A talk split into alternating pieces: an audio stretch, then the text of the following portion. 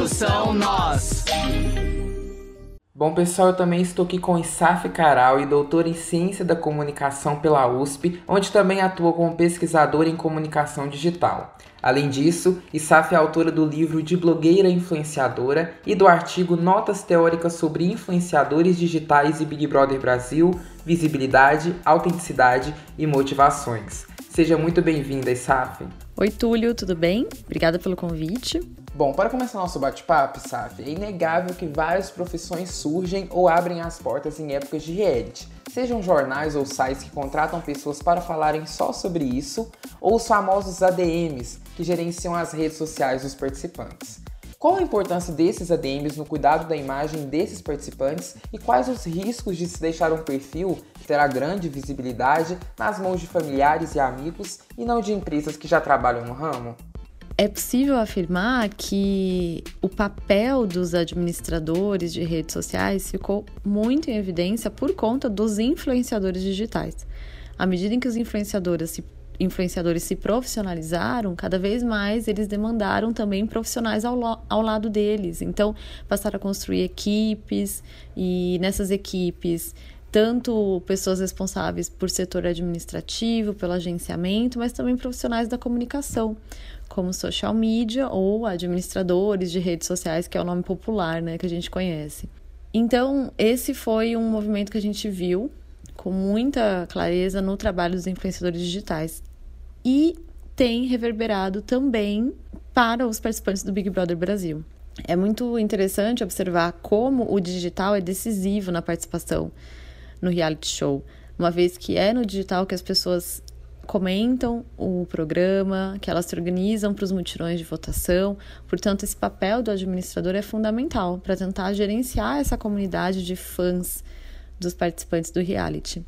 Isso quer dizer que um perfil com grande visibilidade exige com certeza atuação profissional.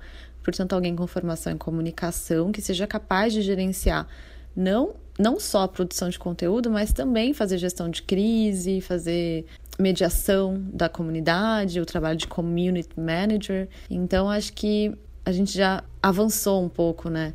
Nesse momento de, de amigos, conhecidos, familiares administrarem os perfis dos participantes nas redes sociais para um momento muito mais profissionalizado desse mercado. Certo, e Saf, a gente tem observado que realities que recebem pessoas já conhecidas na mídia como a atual edição do BBB, a Fazenda, a Power Couple, eles podem influenciar a carreira dessas pessoas positivamente, como a gente viu com a Manu Gavassi no ano passado, ou negativamente, como a gente tem visto com a Carol Conká depois do BBB 21. O que, que leva as pessoas a entrar nesses programas, mesmo sabendo desses riscos que elas podem tomar na carreira delas? E já retomando a nossa pergunta anterior, como as assessorias se tornam ainda mais importantes após a finalização desses programas, seja para manter a carreira ou até mesmo para fazer uma gestão de crise? É inegável que a presença digital hoje não é mais amadora. A presença digital é cada vez mais profissionalizada. Na verdade, as plataformas exigem isso. As plataformas exigem um volume de publicação que não é capaz de ser feita numa rotina amadora de produção. Então, acho que essa é uma primeira questão. A segunda questão tem a ver com a visibilidade, a repercussão que esses participantes têm e gerenciar essa visibilidade, fazer uma gestão da imagem é algo que precisa, em certa medida, passar também por um crivo profissional.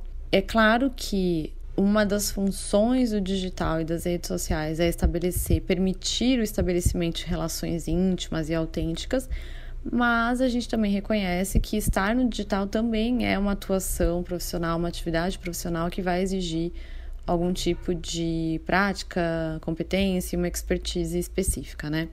Então é essencial o papel desse assessor. Agora, por que que essas pessoas decidem entrar nos programas? A gente não pode perder de vista que influenciadores e a televisão e a mídia tradicional todos disputam a mesma audiência. Quando o influenciador digital decide participar do Big Brother ou quando uma celebridade decide participar do Big Brother, eles também estão disputando uma audiência com a televisão, que é justamente aqueles públicos que a TV alcança e que eles não conseguem atingir no digital, e o contrário também é verdade. O movimento da televisão de levar influenciadores para um programa de reality show tem a ver com um desejo de alcançar uma audiência que nunca chegou na TV. que está nas redes, uma audiência que é genuinamente dos influenciadores digitais. Então tem um duplo movimento. É interessante para os influenciadores estar na televisão. A mídia tradicional ainda é um importante propulsor das lógicas do digital e das dinâmicas do digital. A mídia tradicional é um importante legitimador do trabalho desses influenciadores digitais, portanto, para eles há muitos benefícios. Sem contar também na visibilidade midiática, que acaba sendo né, um, um bônus aí de toda essa participação. E do outro lado, para a mídia tradicional também é estratégica a presença desses influenciadores, ainda mais no momento que a gente observa uma entrada, por exemplo, da TV Globo no mercado de streaming. E os consumidores de streaming também são os consumidores das redes sociais. Então é muito mais fácil você pensar uma estratégia de venda de assinatura de um novo streaming, como o Globoplay, quando você consegue falar com públicos é, do digital, que assistem ao reality show no computador, no celular, que acompanham o influenciador favorito no celular. Então tem um movimento duplo aí interessante para a gente observar. Realmente, né? E os reality shows, eles acabam se tornando uma máquina de influenciadores digitais. Como o mercado recebe essas pessoas durante essas épocas? Você acha que as pessoas saem de lá preparadas para o impacto na vida delas? Como a Juliette, por exemplo, que já se tornou um verdadeiro fenômeno, já atingiu 28 milhões de seguidores no Instagram. As pessoas estão preparadas para isso tudo? A gente não pode desconsiderar que uma das motivações para a participação em reality shows sempre foi a fama, a tentativa de entrar no Star System, né? Nesse estrelato. Acontece que hoje a lógica da fama mudou muito por conta dos influenciadores digitais e não só isso, por conta das redes sociais especificamente. Não é preciso mais participar de um reality show para você ter fama, ou, em outras palavras, ter visibilidade.